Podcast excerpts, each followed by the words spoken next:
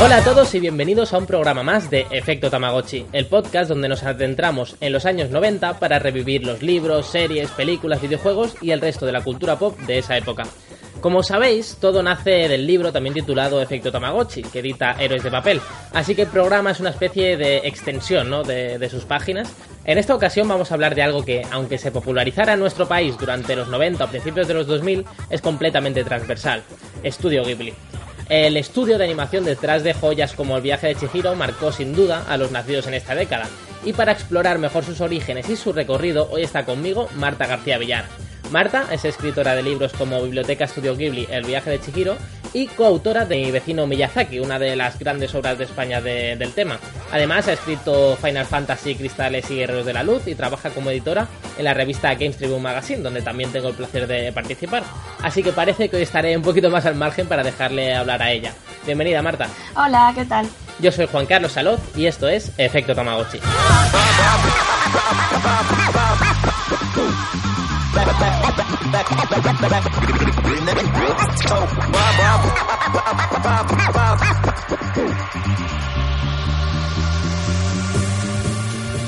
Antes de meternos en materia, me llama la atención que hayas dedicado tantas publicaciones a Studio Ghibli, ¿no, Marta? Me gustaría saber de qué forma te marcaron estas películas eh, para que hayas decidido meterte tan a fondo en su magia. no, la, verdad es que sí, porque son si ahora lo pienso, son varias obras y, y, si pudiera podría seguir escribiendo sobre el tema. Es, en cierto modo, mm, más que me marcaron como una constante desde niña, adolescente, desde que vi la primera película de Estudio Ghibli por primera vez, luego de adolescente tenía curiosidad por en los albores de, de Internet. Entonces, creo que ha sido un camino que me ha ido acompañando toda la vida, así que ha sido muy curioso. De alguna forma también ha formado tu personalidad, ¿no? Incluso de estas películas. Eh, estoy convencida de ello. Yo siempre, por ejemplo, uno de los temas que siempre me han gustado y llamado mucho la atención es el tema de la identidad y, por ejemplo, cuando vi el viaje de Chihiro lo, lo enseguida lo asocié como, como algo muy mío y creo que hay muchas constantes de Ghibli que me han acompañado siempre, sí. Estamos diciendo Ghibli, pero yo tengo una pregunta porque he escuchado a veces que se dice estudio Ghibli y ya no sé cuál es, cuál es el bueno. ¿Cuál es el correcto, Marta? Ay, eso lo recuerdo que hace muchos años lo hablaba con, con, mi querida amiga Laura Montero y le aprovecho y le mando un saludo desde aquí, que es también compi y gran especialista en el tema. Y, y recuerdo eso, tantos años hace que estamos ya hablando sobre eso y realmente si nos ponemos todo parte de una de un error de pronunciación realmente por parte de, del estudio o sea el Ghibli sería en italiano que es de donde procede el nombre original y Ghibli la traslación en, Jap en japonés uh -huh. o sea es Así que al final, por ejemplo, mucha gente dice Ghibli, creo que debería decirse Ghibli porque por la tra traslación fonética, pero si nos fijamos en de dónde parte eh, del italiano, pues sale Ghibli. Así que yo ya dije, creo que ni blanco ni negro ni categorizaciones al final, Ghibli, como, y nada. como cada uno como cada uno quiera, si lo decimos desde el original italiano o desde lo japonés. Vale. Pues, Así que todos tenemos razón. Pues lo, pues lo dejamos ahí. Entonces yo creo que voy a seguir diciendo Ghibli porque me, me sale mejor porque creo que siempre he dicho a mí, a mí también, pero bueno, si, a lo, si nos ceñimos a lo japonés, Ghibli, Ghibli pero a mí, a, mí, a mí también me sale Ghibli, pero sí. Bueno, simplemente esta, este comentario es para calmar a los haters, por si alguien quería comentar en plan, estáis pronunciándolo mal y vais de, de, expertos, pues, pues que lo sepáis que, que, al final lo podemos decir como queramos un poquito, ¿no? Y, y bueno, aparte de, de, estos libros que has escrito, pues también te has centrado uh -huh. mucho, por ejemplo, en Final Fantasy, ¿no? Que, que creo que también tiene bastante que ver con, con este estudio, ¿no? En su estética, quizá de alguna forma. Sí, son también, es también como mi otro punto de especialización últimamente y, me pasa un poco igual que con Estudio Ghibli, son, han sido dos, dos marcas, dos grandes eh, conjuntos creativos que, que siempre me, ha, me, han marcado mucho. Y en, en, cierta, en cierto modo sí que comparten gran parte de, no te decir un imaginario, pero sí una base filosófica eh, ideal en muchos aspectos, por ejemplo en el tema de la naturaleza, sí, pues Final Fantasy en, 7, el tema de la identidad. Lejos. Claro, claro. Exacto. Entre, Nausicaa, entre Nausicaa y Final Fantasy 7 no hay tanto, ¿no? Sí, sí, claro. la concienciación ecológica tal cual y además, y, y en cierto modo, y son son mundos que también se han tocado muy de cerca. En Final Fantasy IX hay en un fotograma en el que vemos okay, el castillo de Nausicaa del Valle del Viento en las ruinas de, de la ciudad de Burmecia y también hay bastante similitud entre entre los chocobos en el diseño con respecto a Nausicaa. O sea, estoy convencida de que siempre ha habido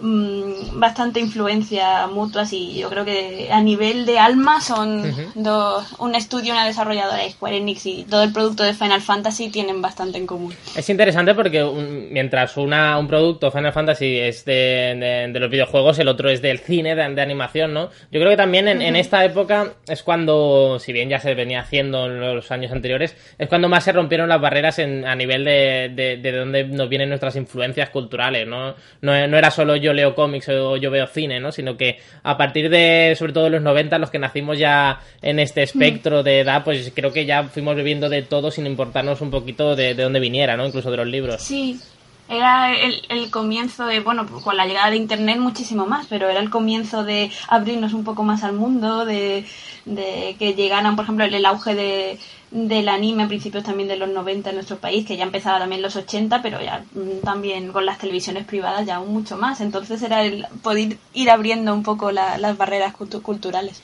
Mm, bueno, y sé, que no te has leído todavía el libro, porque es que no se ha estrenado este podcast, lo estamos grabando antes del estreno del libro. Pero quería saber un poquito qué, qué te ha parecido el tema. Pues para empezar, la portada tan colorida y con tan buenos recuerdos, desde luego, pero sobre todo sí que me llama la atención y la, mm, el conjunto de, todo y son temas y áreas que, personalmente con las que ya me siento muy identificada. Es curioso pensar que, que hace unos años eh, varios amigos me decían, es que los 80 están de moda, los 80 ahora es la, la época que hay que reivindicar y, y yo es cierto que no me acaba de sentir Em, tan en sintonía con esos años, porque claro, yo nací a finales de los 80, entonces decía, para mí la, la época son los 90, entonces el sentir que, que podemos tener ya obras con referencia de esa década, pues a mí personalmente me hace sentir muy, muy cercana. Entonces estoy segura de que cuando lo lea me va a despertar mucha nostalgia. Sí, nació un poco así, ¿no? Porque ya, ya, ya existía el rollo de yo fui a GB y tal. Y nació un poco para romper con eso, de hecho. Porque sí que en los últimos años hemos visto una, una dosis de nostalgia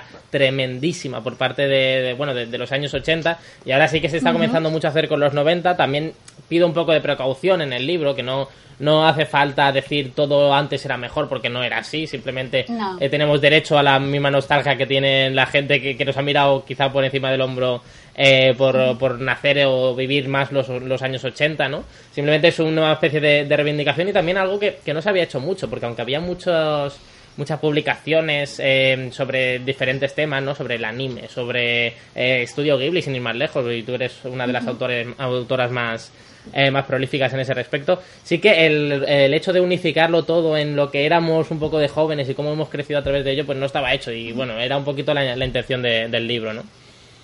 Nos hacemos mayores. Sí, sí, sí, no, nos vamos haciendo mayores. Yo, yo aquí me he dado cuenta. Sobre todo, ya no tanto escribiéndolo, porque ahí te sientes como un niño, sino como comentándolo con gente un poquito más joven, ¿no? Que le comentaba, ah, pues saldrá tal serie o tal videojuego y, no lo conocen y tú te quedas como, wow, no, no sé, no, no sé ya qué, qué, me está pasando, pero bueno. El paso a la madurez, ¿no? La crisis de los veintitantos. Y nada, y sin mucho más preámbulos, pues creo que toca centrarse un poquito en Estudio Ghibli, sobre todo con una pregunta, ¿por qué es tan importante este estudio para las personas nacidas, como tú dices, entre finales de los 80 y, los 90? Pues diría que, que porque ya empezamos a, a reivindicar la figura de de la animación japonesa, poder irnos un poco más allá de, de categorizaciones de, ah, estos dibujos asiáticos que nadie...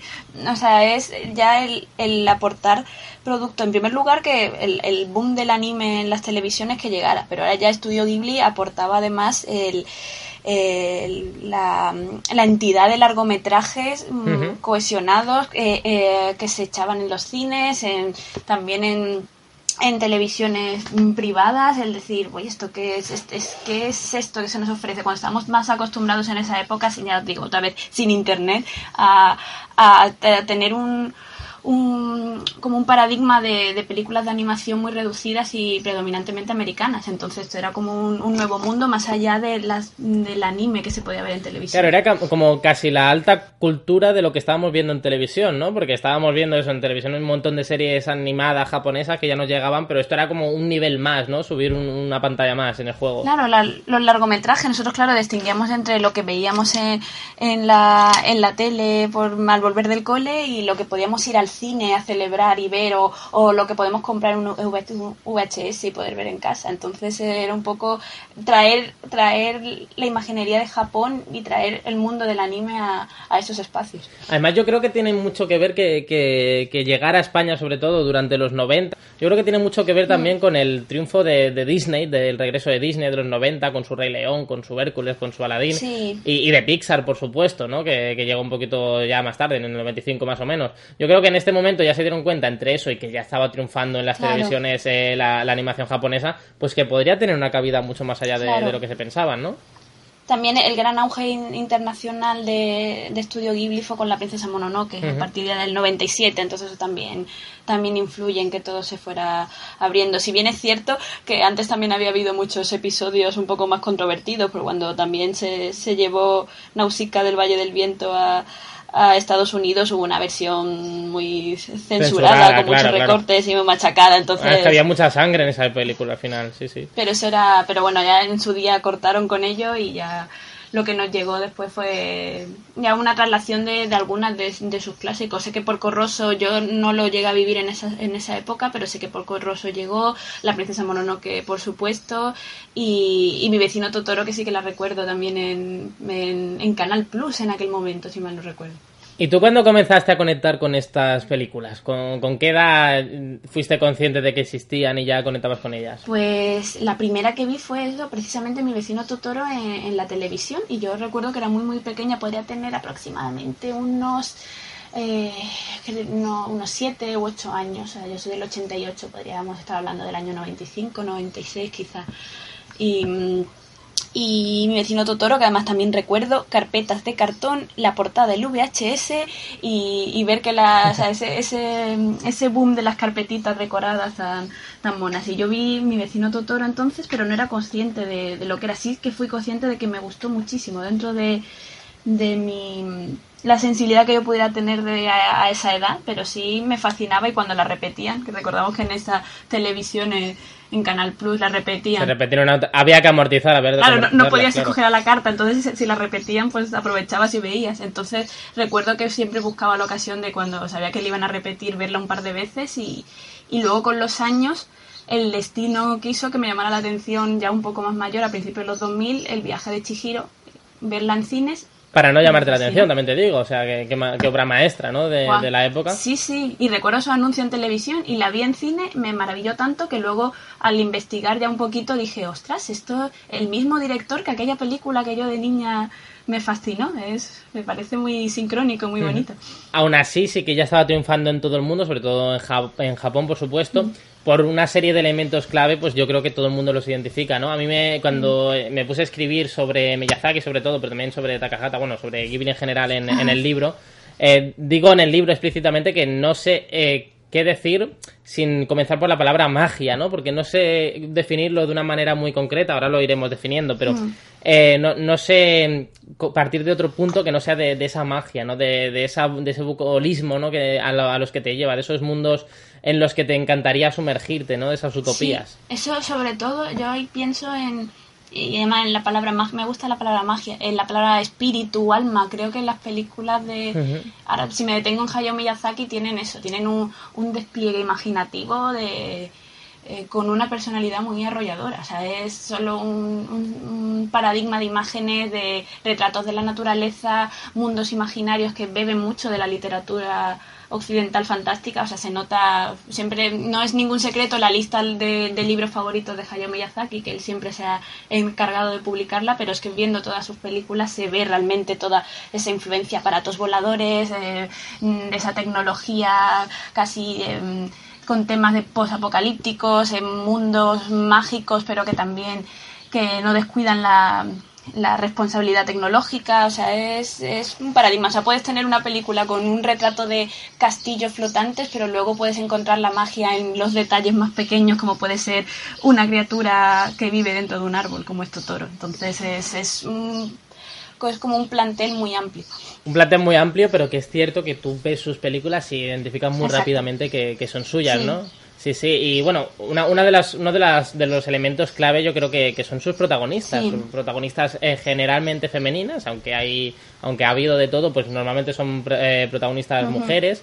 Que esto es algo que, a mí me llama mucho la atención y que creo que habla mucho de la época, ¿no? Porque fue eh, quizás gracias a la llegada de Japón, aunque después lo dejáramos muy atrás, obviamente, porque es un país bastante machista, mucho más machista que aquí.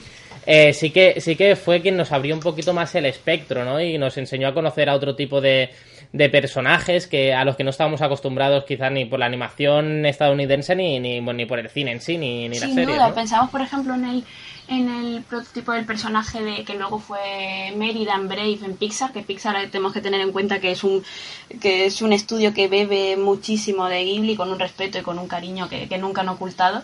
Y ese, esa idea que salió en aquel momento de, de, Mérida o de Elsa también de Disney, decir, de bueno, huimos del amor romántico y tenemos un, una figura femenina que solo se preocupa a lo mejor de, de, su propio camino como líder o su propia aventura. Y eso ya lo tenía Nausicaa del Valle del Viento, lo tenía la princesa Nausicaa en el año 84. O sea. Sí, cuando vi de hecho, o sea, me, me, entretuvo, me gustó, pero, pero me di cuenta que llegaban tarde. O sea, esto es como Sí. que me estás contando a estas alturas, Sí, ¿no? De, de alguna eso, forma. Y si nos remontamos aún más allá, a la primera película en la que trabajaron juntos, mm, y- Isao Takahata y Hayao Miyazaki, ya tenía, en el año 68, ya planteaba un personaje femenino con un montón de matices, que ya se alejaba de si es totalmente buena que espera ser rescatada, si es totalmente mala, no, era un personaje con muchas caras y es de... de- o sea, ya tenían ellos la, la idea de retratar así personajes femeninos con muchos más con muchos más ángulos dentro del poliedro, ¿no? Y entonces eh, creo que es algo que, que los denota como muy adelantados a la época. Sí, y yo creo que también habla mucho de cómo hemos, hemos crecido quizá esta generación, ¿no? Con, Sí. una, con una perspectiva feminista mucho más amplia y que, bueno, no, no voy a decir que, que, que Ghibli provocó el Me Too, pero sí que es verdad que al haber tenido estos referentes de pequeño, pues ya hemos tenido otra manera de ver el mundo, ¿no? De Y además forma. siempre ha planteado el, eh, el que los personajes femeninos y masculinos se ayudaran entre sí, que fueran como una especie de complementariedad y que se abrazaran. Eso es, lo tenemos tanto en Chihiro, lo tenemos en la princesa Mononoke. Sí, no, sí. no existe la competencia de sexos, Exacto, ¿no? La guerra exacto. de sexos. Y lo tenemos tanto eso, también el tema de la naturaleza y, la- y la tecnología, el cómo un, un excesivo eh, uso, digamos, un poco exagerado de los recursos tecnológicos, descuidando el medio ambiente, puede mm, avivar la, la respuesta a la naturaleza. Entonces, es- esa necesidad de equilibrio también es algo que retrata mucho, que creo que es lo que también comentábamos antes con respecto a Final Fantasy VII, ¿no? Esa, esa conciencia ecológica que también es una constante. Y los aviones, por supuesto, los aviones siempre. Los aviones, los aviones, que eso tiene mucho que ver, creo que con, eh, con el nombre de Ghibli, con su origen, ¿no? El nombre de Ghibli en sí, que era una marca de aviones, ¿no? Y además significa eh, que era un soplo de aire, si no me equivoco, del desierto, ¿no? Sí, es un, es un viento también cálido del del desierto. Es como es el- la figura eh, un poco mm, eh, de la naturaleza, como de- de simbólica de decir, bueno, un nuevo viento que va a, a renovar la, la industria. Me parece una imagen muy, una metáfora muy bonita. Sí, sí, sí, de- desde luego. Y además que viene de Oriente, o sea, que viene de, de otro lugar a lo que no estábamos acostumbrados. Me parece muy, muy interesante todo esto. Y bueno, y, y- pero ¿cómo llegamos a esto? O sea, ¿cómo, cómo llegamos a que Miyazaki y Sao Takahata, Takahata, que era la otra gran pata de, de, de esta mesa, eh, ¿cómo Sí. llegamos a que decidan a- a llevar a cabo su estudio Ghibli? Yo os digo, además, Hayao Miyazaki es la figura imaginativa con, un, con este espectro de, de colores que hemos visto y Isao Takahata era el innovador, el artista, el muy, más fiel a retratos costumbristas del alma humana, más fiel a, a retratar cómo pueden sentirse los personajes dentro de, de un ambiente puramente japonés, de adapta- adaptación de leyendas clásicas o, o retratos sociales de Japón pero sí es algo que ellos en esas dos facetas se han complementado siempre muy bien, también por la, la amistad que les unía. Eh, la película que he mencionado antes, que, que no he dicho el título y por eso aprovecho y, y lo digo ahora, son Las aventuras de Halls, el príncipe del sol. Es totalmente revolucionaria en su momento, además, estamos hablando de 1968, eso fue, eh, se cargó del fervor además juvenil y reivindicativo de la época y, y trasladó un personaje femenino muy muy interesante y por el cual de verdad recomiendo mucho el filme Y entonces esa fue, digamos, la primera película en la que coincidió. Ambientada, ambientada en Europa también, ¿no? Sí, ellos, ellos querían eh, acercarlo más a la, a la, tribu de los Ainu, la, la también de la princesa Mononoke en Japón, pero eh, Toei les se le orientó un poco más a, lo que es la ambientación nórdica. O sea, el personaje femenino se llama Hilda y es todo con, con sensación un poco como de en un marco mitológico nórdico, pero, pero sí. bueno, sé que, sé que se establece un paralelismo igual entre esta película y Heidi, ¿no? De alguna forma, o otras, otras producciones, Ana, de las Tejas Verdes incluso. Sin duda. Ese fue el primer paso en que ellos dos, por su amistad, también habían estado juntos en el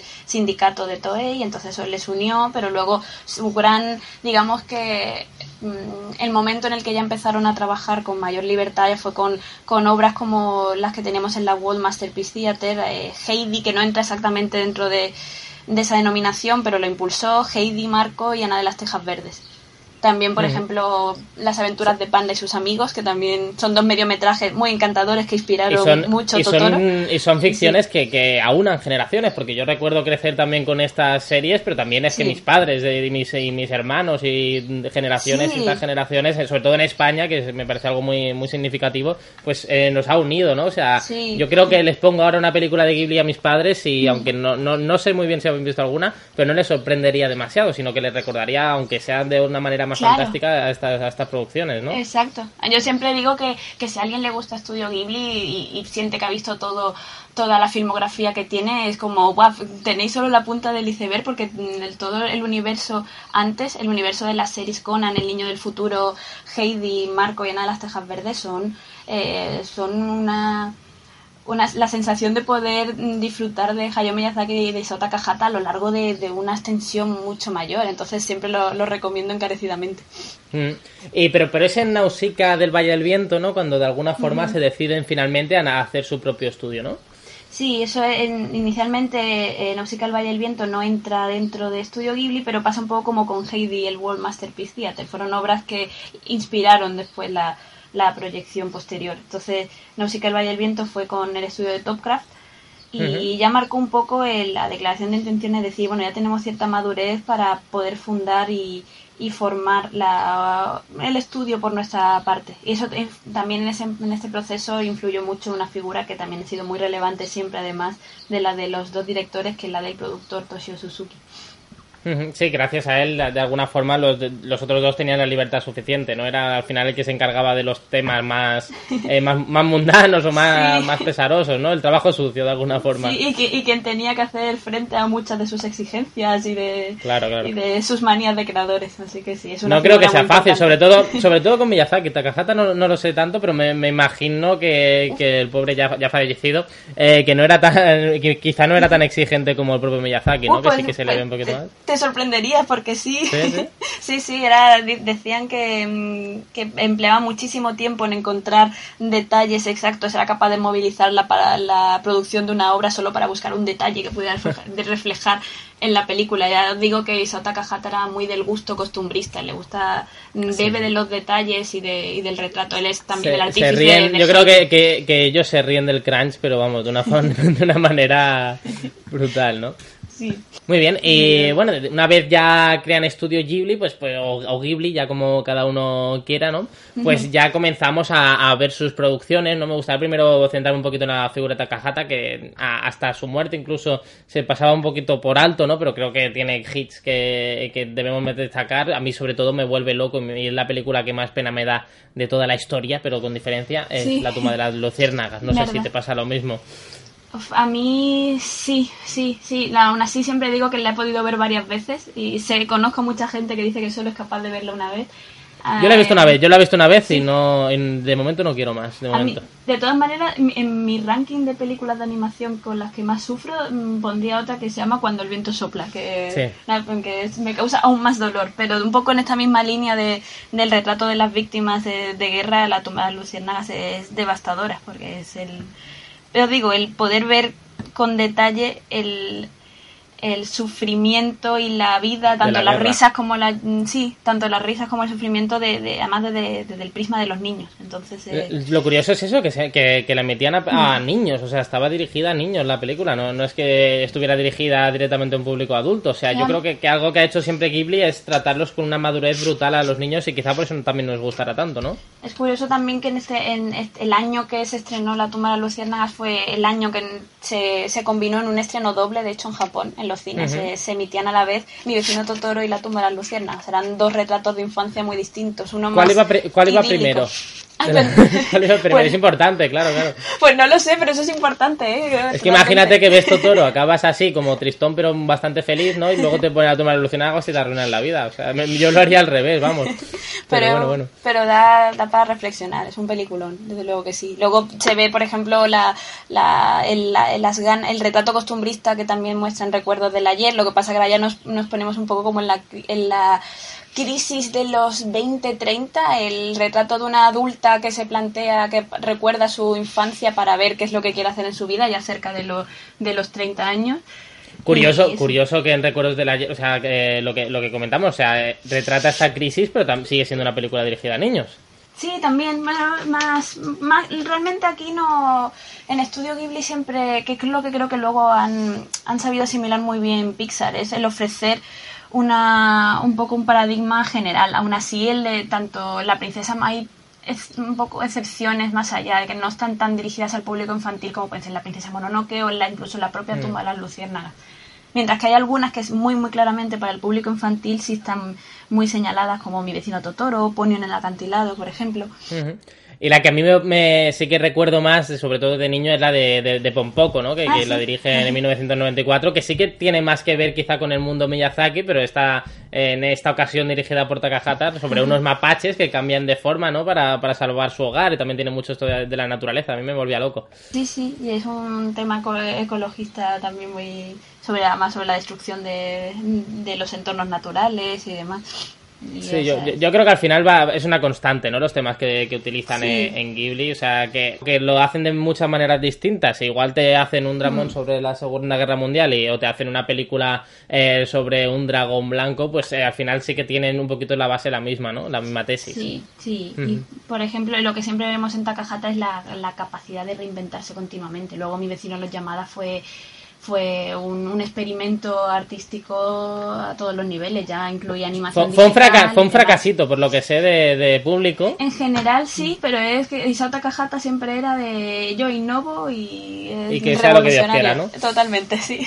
Sí, sí, bueno, y, y es que lo, lo, que ha innovado una y otra y otra y otra vez este hombre no, no tiene nombre, porque es que Después de mi vecino la llamada se dio una pausa, pero es que antes de, morir eh, dirigió una de las películas que para mí ya son emblemáticas ya de, todo el cine japonés, que creo que merecía el Oscar ese año incluso, que se cuento de la princesa Kaguya, que me vuelve loco. Sí, yo siempre pienso que simbólicamente creo que es su gran, una gran obra antes de, morir, pero del 99 hasta el 2013 que, que se estrenó y eso es, es una película que es totalmente revolucionaria en, en estilo. A nivel, técnico es impresionante. impresionante. y no deja de ser una traslación también de. Si os gusta Heidi, sí. y si os gusta Heidi, no deja de ser también una traslación de, de los mismos temas, de cómo una, una niña que en la naturaleza es feliz, luego eh, cuando es impostada en, en la sociedad en un papel que no quiere, es cuando realmente se se amarga. Y bueno, vamos a hablar ya un poquito de, Miyazaki, ¿no? Yo, yo lo he escuchado mucho y he escuchado muchos, eh, a muchos fans suyos quejarse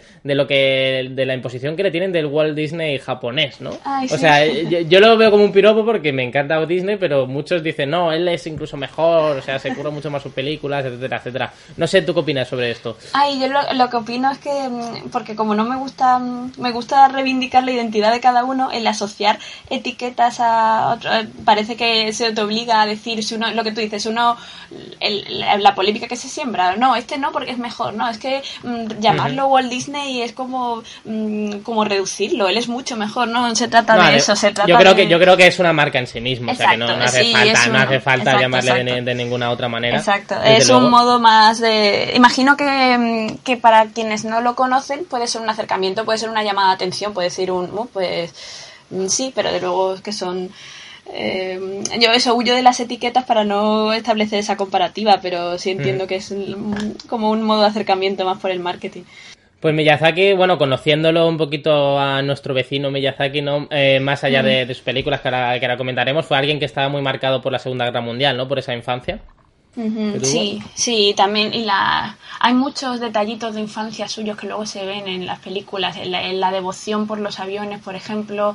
El retrato también de, de, su madre. Su madre estuvo un tiempo enferma y también es algo que es un tema que, por ejemplo, mi vecino Totoro se, se Está muy claro, sí, sí, Y el, canto a la naturaleza también creo que es algo que él tenía desde, desde pequeño, la búsqueda también de, poder encontrar la identidad a través de el retrato de la naturaleza, de poder pasear por ella, de poder decir también, por ejemplo, que mi vecino Totoro estaba hecha mm, para que los niños al verla pudieran sentir las ganas y la curiosidad de salir a jugar al bosque. O sea, eso es todo es, es, es casi lo mismo, es casi lo mismo que, el origen de Pokémon, de alguna forma. O sea, si nos ponemos ya a comparar, nos ponemos a comparar fenómenos así japoneses, es que al final llegamos A, lo, mismo por una generación que yo creo que, vivía los mismos las mismas formulaciones, ¿no? O sea, Satoshi Tajiri, el creador de Pokémon, lo que quería trasladar era su experiencia de recoger bichitos en el insectos en el, en el bosque a, todo el mundo, ¿no? Y es lo que hizo con Pokémon y Miyazaki hacía lo mismo en sus películas con esas aventuras en los bosques, ¿no? O sea, yo, yo creo que al final eh, hablamos de un espectro muy amplio, pero que al final no hablamos de cosas muy pequeñitas y que marcan mucho, ¿no? A una persona.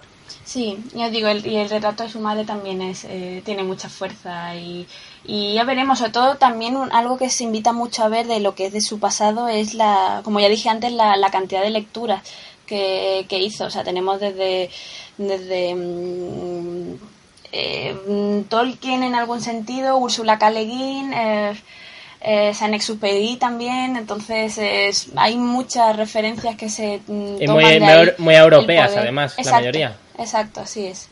Y, se nota y se percibe el, gusto por esa ambientación, claro, para nosotros no nos sonará tan exótico, pero esa ambientación de, de mundos tecnológicos, de mm, aparatos de aviones revolución de industrial también, post, apocalípticas, exacto, la revolución industrial. Entonces, eh, se le nota mucho en su creación toda la, la cantidad de, de cultura que, y de, literatura y de mundos fantásticos con los que se, se embebió cuando era joven. Es incluso en algunas de, de, sus producciones uno de los impulsores del steampunk antes de incluso de que esto tuviera nombre, ¿no? De alguna forma, con su, con su vapor, con su con esta tecnología que, comentamos. Por ejemplo, El Castillo en el Cielo es perfecta para, para eso. Además, es una, es una película que yo siempre he dicho que, que si hubiera si tuviera que escoger una de Estudio Ghibli para que fuera un videojuego, es que ni me lo pienso y sería Además, la volví a ver hace poco, la he visto cientos de veces y, y no me canso nunca de ellas. El, un gran es, peripecias, aventuras y siempre es un, canto a lo que decía antes, a la necesidad de equilibrar los recursos para no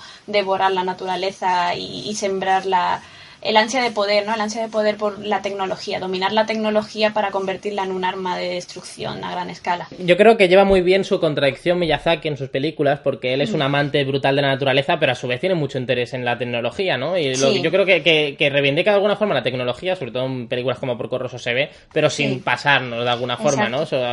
que, yo creo que, que, lo que comentabas de gestión de recursos exacta para, para, para avanzar, pero sin olvidar lo que, lo que tenemos detrás, ¿no? Exacto, es lo que también le pasará a la princesa Mononoke también, o sea, no, no se condena que se, que se pueda estar teniendo las minas cerca, pero sí es cierto que no a costa de, de destrozar el bosque y de derrotar al espíritu. O sea, no se trata tanto de, de destrozar los bosques, sino de como destrozar la concienciación espiritual de, que tras ellos. Bueno, hemos hablado un poquito de Castillo en el Cielo, también hemos comentado un poco de Totoro con esto de, mm. la pérdida de la madre, ¿no? ¿Y qué me dices de, de Nicky, el aprendiz de bruja, que es del 89 y es un poquito la que da la entrada a esos años 90 de, gloria pura para, para Ghibli?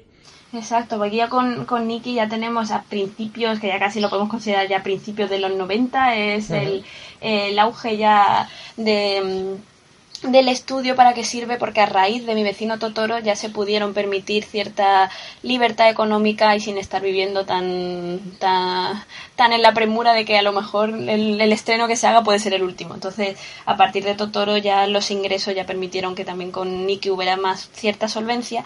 Y el caso de Nikki el aprendiz de bruja es una película que ya a nivel personal siempre me ha, me ha gustado muchísimo y siempre he conectado mucho con ella siendo quizá una de las más atípicas en este esquema. más sencilla comillas, quizá, de alguna forma también. Sí, en este esquema que estamos señalando de aventura, de peripecia, de castillos, de aviones, Nikki es como un retrato sereno sobre la, la independencia y, y la posibilidad de afrontar los propios miedos, porque es el retrato Y lo mismo de- que comentamos, una, una mujer independiente, Exacto. joven también, que, que, que es una reivindicación Sí. en toda regla, como casi todas sus películas, ¿no? Sí, una jovencita de 13 años que mm, por tradición tiene que irse a para ser apren- aprender a ser una bruja. Viene, viene una estirpe de brujas, tiene que granjearse la independencia ella en solitario en una ciudad y buscar su sentido de vida. Entonces es un retrato muy bonito de cómo ella va superando todas las Ade- dificultades. Además, esto, esto es muy noventero porque en, en- en los 90 ya con... Sobre todo lo de las brujas, ¿eh? me llama mucho la atención porque lo vemos en Hermione, en Harry Potter, pero es que también lo vemos en,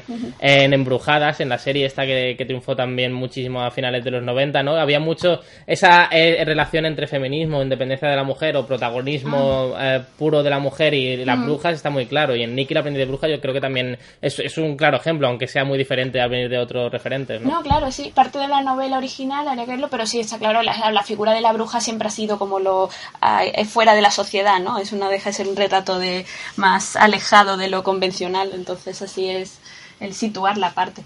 Es una película encantadora, de verdad, yo la recomiendo mucho dentro de lo atípico de, de la filmografía de Miyazaki y la recomiendo sin, sin duda. Y luego llegamos a Porco Rosso de- del 92, que también creo que tiene mucho que ver con lo que él había hecho antes, ¿no? Con, con Sherlock Holmes. Sí, también, por ejemplo, bueno, Porco Rosso creo que es de las, de las más eh, eh, personales dentro de... Más de autor, su ¿no? De alguna forma. Sí, es, es, es fascinante. Es ahí en la devoción por los por los aviones y un canto también a referencias a- al cine, a la época de entreguerras y, y un, un poco con esa estética de, de los años 30 que es y con ciertos toques de, de humor que no habíamos visto antes en, en ninguna de sus películas. Entonces, Porco Rosso deja de ser muy personal y tiene también algunos temas que ya había tocado antes con, eh, con Sherlock Holmes, que es eso, el retrato de uno de los personajes, el, el personaje femenino, uno de los predominantes en esta película, sin ir más lejos, es una es una viuda de aviones que él había equiparado, de, de piloto de avión, perdón, que él antes había equiparado a, a la señora Hudson de Sherlock Holmes. Él retrataba a la señora Hudson como una viuda independiente de, de, de pilotos de avión, pero que luego era capaz de tomar ya su propia iniciativa. Entonces aquí Gina es la esta viuda que retrata es también la gerente de un hotel y es cantante y es Sí, porque al final es lo que, o- aunque el protagonista es un hombre en esta ocasión, está rodeado de, de mujeres Sí. fuertes y, o sea, que al final eh, Sí. es, eh, estamos en lo mismo, ¿no? Que no, no, no, no es necesario que, que sea la protagonista una mujer para, para reflejar una, bueno, un buen sentido en este, Sí, en hay, este un, caso. hay un triángulo muy bonito aquí, que es el piloto, el piloto de avión, la, la ingeniera Fio, que es muy jovencita, es una ingeniera, sí, y, y Gina, que es la regente del hotel, es un, un triángulo muy interesante. Bueno, y hemos también comentado un poquito la princesa Mononoke, no, no querría pararme, pararme mucho más. Y ya para, para acabar con, con la parte de Miyazaki y ya llegar un poquito a- al final del podcast, pues también quería comentar, como no, el viaje de Chihiro, que aunque sea de 2001, yo creo que, que es cuando de verdad Ghibli hizo el boom mundial, todo el mundo comenzó a, a conocerlos y, y ya nadie le era desconocido, ¿no? Un tal Hayao Miyazaki. A te gusta mucho también, a mí es que fue mi, mi, mi reconocimiento, ya te digo, o sea, el, antes el eh, Totoro yo lo había conocido pequeña, pero el viaje de Chihiro fue la reafirmación, fue el decir, guau, esto es maravilloso. ¿Es tu favorita del estudio? Sí, sin duda. Y a veces, muchas veces cuando me dicen de tus películas favoritas en general, digo, sí, entre las más altas siempre estará el viaje de Chihiro. eh. Sí, es que yo creo que, que- que la magia a la que te transporta, o sea, yo creo que llegan a un nivel de aquí de perfección que, que es su culmen también, aunque luego ha hecho cosas muy, muy, Sí. muy interesantes y, y no sé si ahora seguirá haciendo, ahora está en un momento en el que yo ya me he perdido un poquito porque dicen que vuelve, luego que no vuelve, luego que está en un proyecto, luego que han cerrado Sí, el está- departamento de... Estará en una última pel- película que está señalando con también un tema filosófico. Se espera que llegue a principios de entre 2022 o algo así. Entonces, pero claro, también la muerte de Isota Takahata condicionado, pero sí se sabe que. mella. Sí, pero se sabe, sí que está trabajando en su, en su siguiente largometraje, que, que me da la sensación de que puede ser muy inspirador a nivel existencialista y filosófico. Creo que va a aprovechar para soltar toda, no sé, una carga más espiritual y filosófica, como decir, en fin.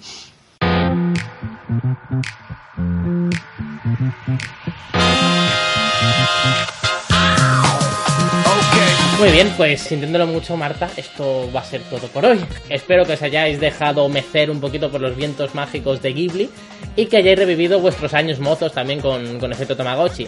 Recordad que podéis recomendar de qué hablaremos en los próximos programas, aunque vamos con antelación y ya veremos cuándo tocará. Pero siempre podéis saber más, como digo, comprando el libro en la web de Héroes de Papel. Adiós Marta y muchas gracias. Ay, gracias a ti, Carlos. Un placer. Hasta la próxima y larga vida a los 90.